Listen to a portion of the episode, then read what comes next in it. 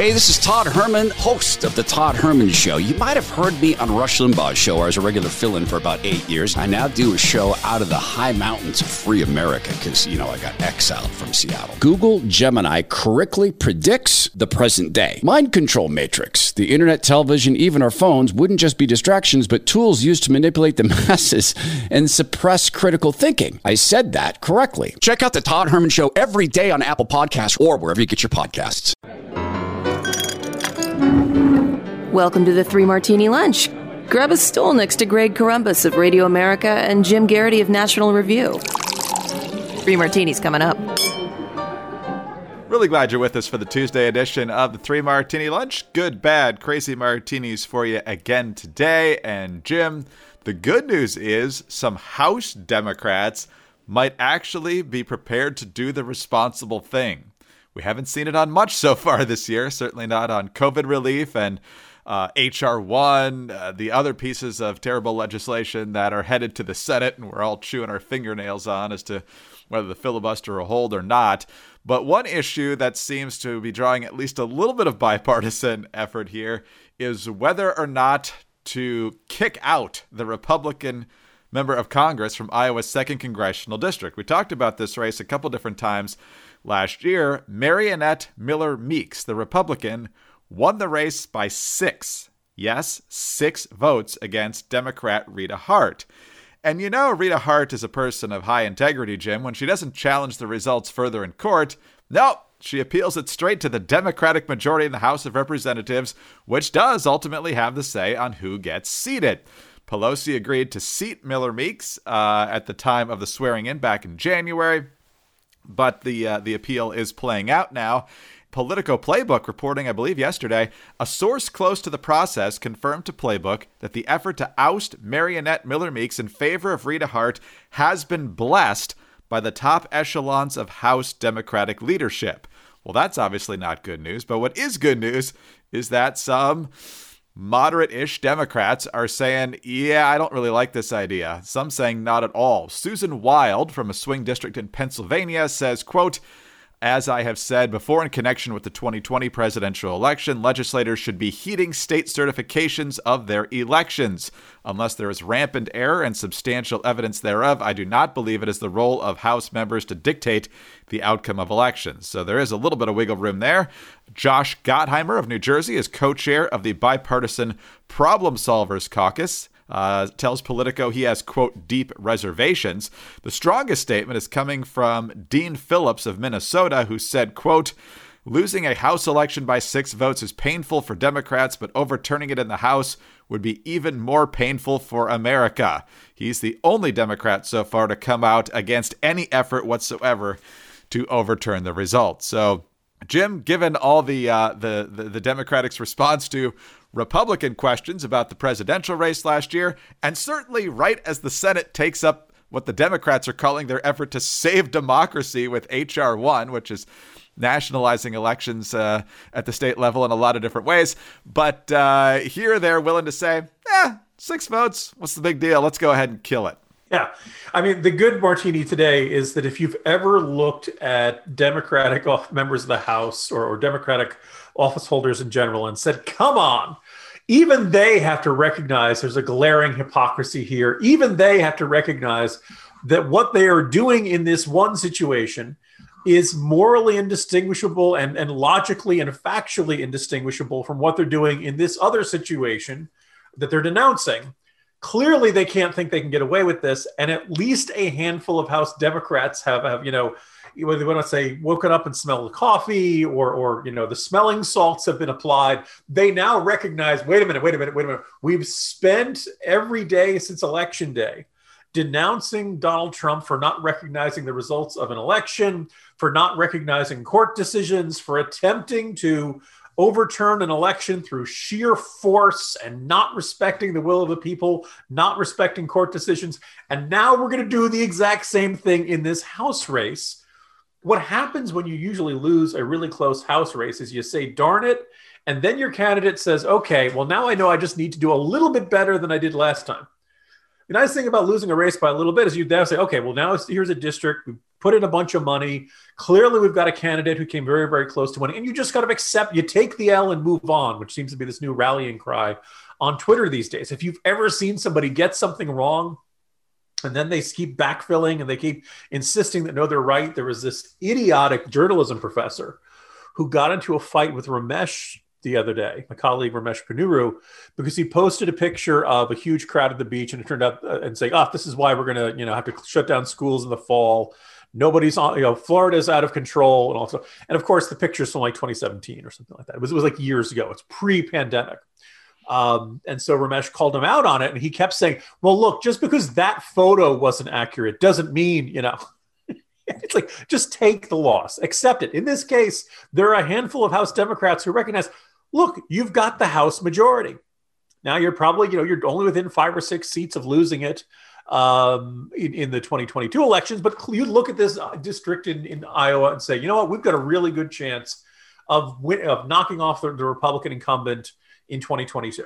And that's what you put all your effort in. If you do this, you undermine everything you're doing. You give Republicans this. You know, if, I don't think they're going to go ahead with this. I think there are enough House Democrats who are going to say, the cost is not worth another seat. Now, by the way, if the election had shaken out 218 to 217 and Republicans had the majority or something like that, then maybe, or, or Republican Democrats had been in danger of losing at a 218 majority, uh, and we're afraid they'd lose control with a vacancy or something, then maybe Democrats would find the, the you know the, the risk would be worth it. In this case, it's very clear it is not worth it to the Democrats, and at least some of them can recognize this. And I suspect will save Nancy Pelosi and the rest of the House Democrats from their own worst instincts. You know what's interesting here, Jim? And first of all, I, I, agree with exactly what you said there. I don't see a lot in this uh, Politico thing about Pelosi or anybody else. I think Zoe Lofgren is uh, chair of the administration panel that will they'll look at this uh, case. I don't see any quotes from any of them saying, "Oh, the evidence is really compelling here." It's just, "Yeah, we're going to do this." and so that's not a, a very good sign. This Politico piece does say that there's 22 ballots in question, which Hart says should be counted, uh, even though they weren't counted in all the the wrangling and appeals that, that went up to the certification deadline. And so, if those had been counted, she would have won. And I, I, guess if they go forward with this, that's what they'll they'll hang their hat on. But this is a very rare thing to happen. I, I believe that the story said 110 times a House race has been appealed to the House of Representatives. Only three times has the appeal actually been granted. And so, in this political climate, and especially what we just went through with the presidential race. I can't imagine how volcanic this is going to be. But Democrats have uh, proven very able at hypocrisy. Jim, we saw it on the filibuster. And uh, in terms of election integrity, I don't see any reason for them to be expected to stay consistent on that either. They should, but they won't. Yeah. And keep in mind, you know, this is Iowa. The caucus was a mess last time around, but that's run by the Democratic Party. This was counted, it was recounted. They had all kinds of court battles.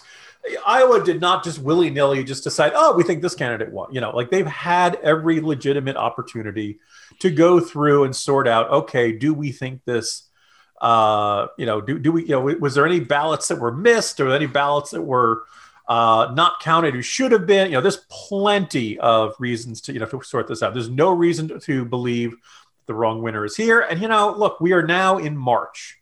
The Republican member of Congress has cast a lot of votes here. Um, coming forward and say, "Oh, we've just decided as a majority party, you should not um, do it that way." It's just not going to to to fly, and I suspect uh, uh, even the Democrats can kind of recognize how uh, bad this would look if they completely undo everything they did after the 2020 uh, election. At least they declared a winner in this race. You know, with the caucuses, it's been sheer chaos over the past few cycles. The last two times the Democrats did the caucuses, we don't really know who won. Could have been Bernie, could have been Buttigieg. Time before that, it was a bunch of coin flips. 2012, Santorum against Mitt. We still don't really know who won. Maybe it was Santorum. He found out about a month later when it did him no good. Anyway, so, so they actually had a winner this time. So that's good, we think, as long as it stays that way. Jim, speaking of good things, we need to know what we're putting into our bodies. Nutrition is key, and so is what we take in terms of multivitamins. A lot of times, though, you don't know. It could be sugars, GMOs, allergens, synthetic fillers, artificial colorants, but not with Ritual multivitamins. It's clean, vegan friendly multivitamin is formulated with high quality nutrients in bioavailable forms that your body can actually use. Plus, the fresh taste and the delayed release capsule makes taking your vitamins easy and actually pleasant. Uh, I just got my third bottle of monthly multivitamins from Ritual. It does have a better taste than most multivitamins have. It's got a lot of stuff in there that you know is going to help to keep you healthy B12, vitamin D, zinc, always good for the immune system. And so uh, it's not something you have to think a lot about. It's got good stuff in it. They do it the right way. Ritual's a great product. Now, a multivitamin should contain key nutrients and forms your body can actually use in order to help fill gaps in your diet. No shady extras. And Ritual's delayed release capsule design delivers high quality nutrients, including vitamin D3, in just two daily pills. And Ritual is made traceable, which means you'll always know what nutrients you're taking and where they come from, thanks to Ritual's one of a kind visible supply chain. So get your key nutrients without the usual garbage. Ritual is offering our listeners 10% off during your first three months. Visit ritual.com slash martini to start your ritual today. All right, Jim, let's move to our bad martini now. And horrifically, for the second time, and I think less than a week, we've had a major mass shooting. You and I talked about the mass shooter in Atlanta who was suffering from uh, sexual addiction that he was uh, struggling with, obviously. Somehow blamed massage parlors for it, attacked three of them, killed people at three different massage parlors. Uh, six of the eight victims were Asian. The media is trying to turn this into a, racial issue, and as you pointed out uh, in a recent piece, uh, why he targeted them could have some component to that, but it doesn't seem to be the main factor. But uh, obviously, a debate has broken out on that in a number of fronts. And then yesterday in Boulder, Colorado, at a King Soopers grocery store, uh, for motives we still don't know, I don't believe, uh, 10 people gunned down, uh, others injured, uh, shooter taken into custody. So maybe he'll talk and explain what happened here. Uh, and, and, so, Jim, you've got families devastated in in two major metropolitan areas here, and, and people are fearing that as we continue to open up, we're going to be back to the scourge of mass shootings. Hopefully, that's not the case.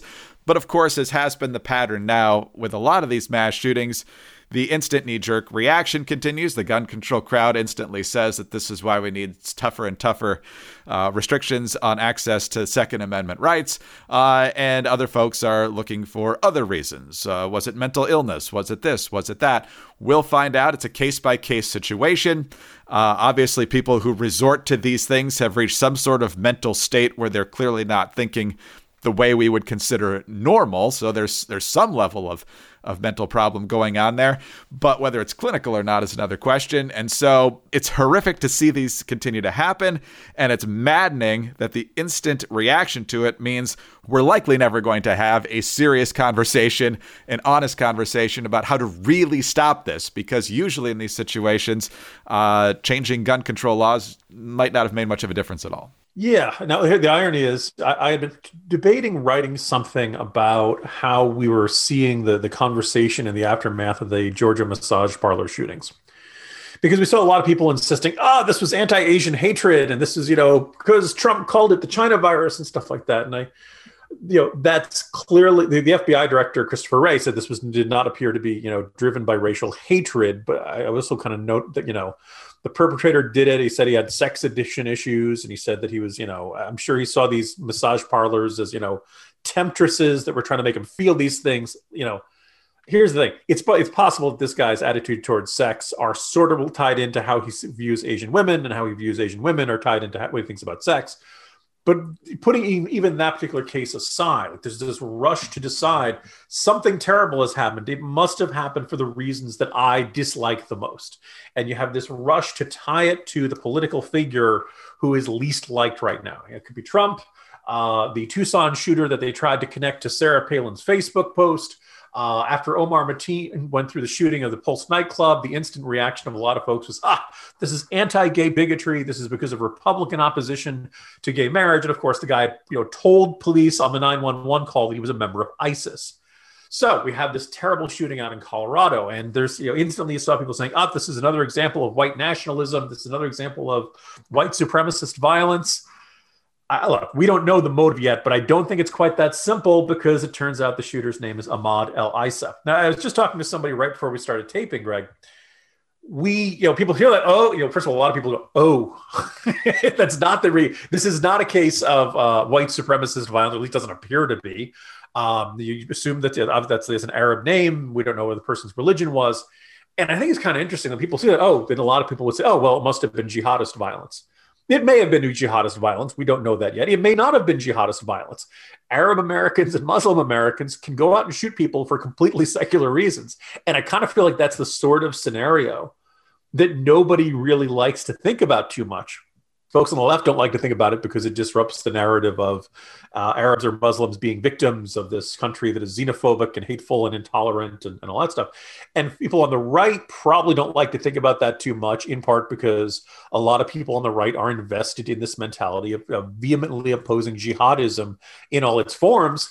And it's kind of wait the guy's arab but he didn't do it in the name? He didn't scream allah akbar? He didn't do what was it? Wait he's not a member he didn't pledge loyalty to isis or al-qaeda or anything he's just he's just a routine maniac shooter who just happened to be arab But you know that, that's a scenario we haven't really thought through in this country um the one and i kind of get frustrated how quickly something terrible like this happens and we get tied into these debates of ah you know the, the motive was x or no the motive was y and first of all, it doesn't make any difference to the people who've been killed or their families. It doesn't make any difference to the people who've been traumatized by all this.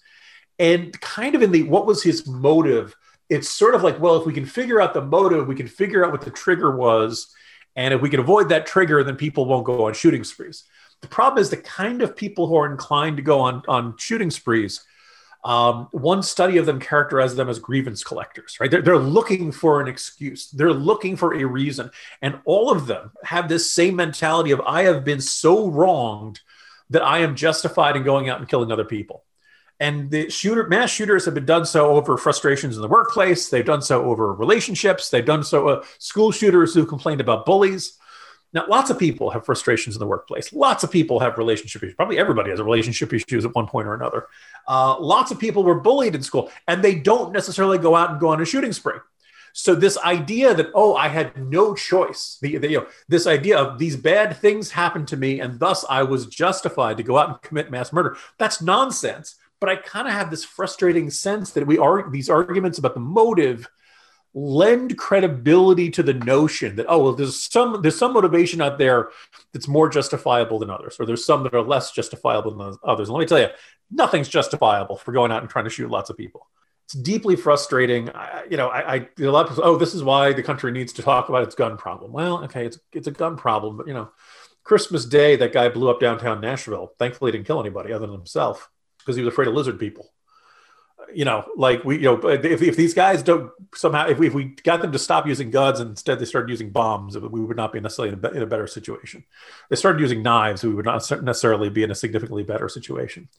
The problem is people who decide that my act of violence is justified. And I'd really like to figure that out. I think it's a mental health component. I think it's also just this people need coping skills. People need an ability to get through adversity in life to not reach this point of utter despondency and rage to the point where they take it out on everyone. Uh, it's a complicated problem, Greg, and I feel like every single time it happens, the debate afterwards gets even more simplistic and further from uh, addressing the real issues. Yes, and of course, as, as I said at the beginning, uh, people go back to, and we see this not just on guns, Jim. It's basically every issue. We saw it with the pandemic as well, COVID relief, and and a lot of other areas. Whatever just happened is further proof that we need to do what I wanted to do in the first place. Uh, and you get things that sound good, like Senator Bennet from Colorado. I, am sure he's uh, horrified by what happened. Everybody should be. He simply says, "Enough is enough." Well, okay, we would love to stop that, uh, but what's that going to look like? I mean, other folks on the pro Second Amendment side are saying, look, King Soopers says you can't bring a gun into the store. Boulder's a very liberal city. Uh, Denver is too. I'm guessing they they have some gun laws on the books that you and I probably wouldn't agree with. And so, would that have actually stopped anything? It's always the next thing that they say would would put a stop to these things, and that's just not the case. It's more complicated than than people want to admit. I, I also get really frustrated by any you know argument that gets into the neighborhood because uh, whenever you're presented with a complicated problem in society, who's responsible for X problem? We're all responsible for X right. problem. No, we're not.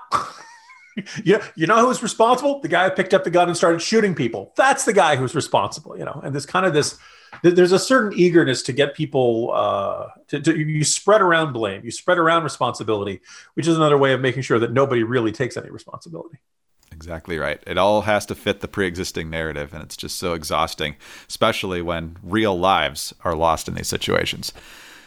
All right, well, let's talk about something much happier, and that is the quality and the deals you can get from My Pillow. But My Pillow is a lot more than just great pillows. They give the same attention to their towels and sheets. And right now, three Martini Lunch listeners can buy one get one free on all six-piece towel sets and the Giza Dream Sheet sets. My Pillow towels have a proprietary technology that makes those towels highly absorbent.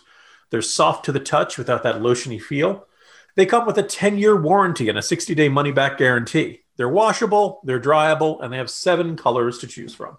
Just started using the towels this week. I mentioned this yesterday. Really good, really absorbent, really soft. Love them. The My Pillow Giza Dream sheets also made with the world's best cotton, making them ultra soft and breathable. The sateen weave gives them a very luxurious finish. Also comes with a 10-year warranty and the 60-day money-back guarantee. Washable and dryable, in a wide variety of colors and sizes.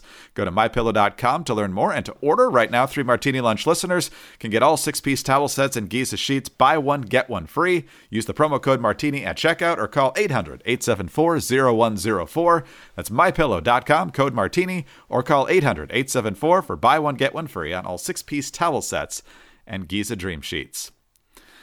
All right, Jim, we talked about the left and their post election insanity when it comes to Iowa, too. I guess it's uh, equal time for the right now. Uh, Sidney Powell has been sued by Dominion for defamation in terms of what she said Dominion did to alter the vote in key states in last year's presidential elections. She famously vowed to release the kraken of evidence that would prove that uh, the election was rigged by Dominion at numerous levels. Well, Dominion didn't like that. Dominion is suing her for a lot of money. I don't remember the exact total, Jim, but it's more than she has. I can promise you that. So Powell is now asking for the suit to be tossed, but her reason is a bit head scratching here, Jim. In her statement, it says determining whether a statement is protected involves a two step inquiry. Is the statement one which can be proved true or false? And would reasonable people conclude that the statement is one of fact in light of its phrasing, context, and the circumstances surrounding its publication? Analyzed under these factors, no reasonable person would conclude that the statements were truly statements of fact. Also, the motion to dismiss included a raft of legal precedent supporting the view that political speech lies at the core of First Amendment protection. Quote, additionally, in light of all the circumstances surrounding the statements, their context, and the availability of the facts on which the statements were based, it was clear to reasonable persons that Powell's claims were her opinions and legal theories on a matter of utmost public concern. And so, Jim, I mean, she was uh, talking about Venezuela and uh, military intelligence and all sorts of other things involved with uh, how things uh, were cooked with the uh, with the Dominion results back in November. So it seems odd for a lawyer to make this argument, but essentially she's saying here, Jim, I can't believe you could sue me for defamation. In fact, you can't do that because, come on, that means you actually believed what I said. That's silly. Yeah, I mean, when she says no reasonable person could consider that to be a fact, yeah, I agree. That, that wasn't really her message then, though. Back then, it was, oh no, it's totally, you know, that, that she there was. It's kind of like, ha ha, I was joking all along. No, no. Uh, when you see people get in really bad trouble, uh, on the internet. You know, they'll say, "Oh, look, it was satire," uh, well, you know, or it was a joking, you know, and all kind of stuff. This kind of uh, instantaneous reversed attempt to uh, uh, avoid being, you know, uh, for for instance, when they realize they've they've gotten in trouble, but they don't want to admit that they said something genuinely stupid. Um, it is fascinating. Know, this is not really surprising to anybody who watched it at the time, although I do remember certain readers who were really PO'd at me when I said that there was no Kraken, that there was no overwhelming evidence of vote fraud, that none of these were holding up in court, and uh, that there was, you know, that the, the, the you know the metaphorical Kraken that Sidney Powell was going to unveil was about as real as the you know legendary kraken the giant sea monster that you know never existed. And we have this uh, it, it is just kind of fascinating to see her say in a legal document oh good heavens no one possibly could have believed me. No one could have possibly claimed that i was making a state thought that i was making a statement of fact. This was all a theory and it was very clear at the time. Actually it really wasn't clear at the time. She people people believed her. People believed that she had uh, some sort of secret information or she had the goods and, and all that kind of stuff. And of course, there we are. This is not shocking, but I do think anybody who did buy into Sidney Powell at the time probably should. Like I, I sometimes say this snarky, but I genuinely mean like just you know take. I used to say sit in the corner and you think about what you did. You know, contemplate your error, the error of your ways, in in quiet contemplation. Uh, you know, just if if you did buy into it, it's kind of a, a, a glaring lesson into the dangers of seeing what you want to see and believing what you want to believe and not wanting to acknowledge something that's very painful and frustrating, which is that you were really invested in Donald Trump winning and that you didn't want to hear anybody saying that he was on his pace to lose and you didn't want to believe the polls were wrong. And uh, Trump did do better than a whole bunch of the polls. But all in all, that's, uh, you know, that, that in the end he did not win and there was not mass, you know, massive conspiracy to cheat him out of victory. And that's, you know, that's where we are. So, uh, like on the one hand, there's a little bit of chuckling over this. On the other hand, it's rather sad that she managed to. So many people, you know, chose to believe her and ended up in this kind of uh, state of alternate reality, a, a, belief in something that was always kind of fantastical and was, uh, you know, never based in what was publicly available, publicly known, verifiable facts. You know, to, to say nothing of what was going on in the courtrooms. The question in my mind, Jim, is is this actually going to be an effective defense? I'm guessing she could have gone with, you know, I thought I had trustworthy sources who looked like they were going to deliver the goods. Turns out they didn't. Um, I'm guessing that might not work very well in court, but uh, maybe a I was just kidding uh, has a better chance. Although no I'm not sure that has a good chance either. I would say, yeah, yeah. this is probably the single most damaging defense you could have. Like, they're all bad defenses, but maybe this one is the worst. Uh, Jim, on that note, have a great day. I'll see you tomorrow. See you tomorrow, Greg. Jim Geraghty, National Review. I'm Greg Corombos, Radio America. Thanks for being with us today. Please subscribe to the Three Martini Lunch podcast. Please tell your friends about us as well. Always grateful for those five star ratings and your kind reviews. Remember, you can get us on those home devices. All you have to say is play Three Martini Lunch podcast. Follow us on Twitter. He's at Jim Geraghty. I'm at Dateline underscore DC. Have a great Tuesday, and please join us Wednesday for the next Three Martini Lunch. Hi, it's Dana Loesch, host of The Dana Show. Every day, I'm here to keep you up to speed on the most important stories and info that you need to know in your very busy life. And if you're always on the go and you want to stay connected, just download our daily podcast and take it with you. It's a great way to get up to speed on what you need to know and what legacy media may not be telling you. Visit danaradio.com and click on the podcast link or subscribe at iTunes, Spotify, or wherever you get your favorite podcasts. All right, well, let's talk about some more good news, and that's 4Patriots, where you can find them at forpatriots.com slash martini and find all the great deals, including getting a free solar panel with the purchase of the Patriot Power Generator 2000X. As we always say with 4Patriots, you need to be prepared because you just don't know when the power is going to go out. The Patriot Power Generator 2000X worth its weight in gold because it has double the capacity and is expandable so you can run all the big appliances like your fridge, your freezer, and medical devices. Comes with 12 outlets including 4 AC plus 2 USB-C outlets that can charge your phone 20 times faster than a regular plug. Never needs gas thanks to that solar panel. Fume-free, silent, and safe. 100% satisfaction guaranteed. Visit 4patriots.com slash martini to get your Patriot Power Generator 2000X with the free solar panel included. Plus, get free shipping on orders over $97. Save more and get peace of mind now by going to the number 4patriots.com slash martini. That's 4patriots.com slash martini. Why are so few singers protesting Hamas? Five for Fighting's John Ondrasik has an answer talk to some managers and folks and, and I have and you know there's certain iconic artists that in other times would be writing these songs I'm like where are they and they say well you know they're scared they're scared for their families they're scared that their concerts will be protested. But those are the same arguments people used in 1938 Hear more on the Hollywood in Toto podcast The Right Take on Entertainment. Find it on iTunes or your favorite audio platform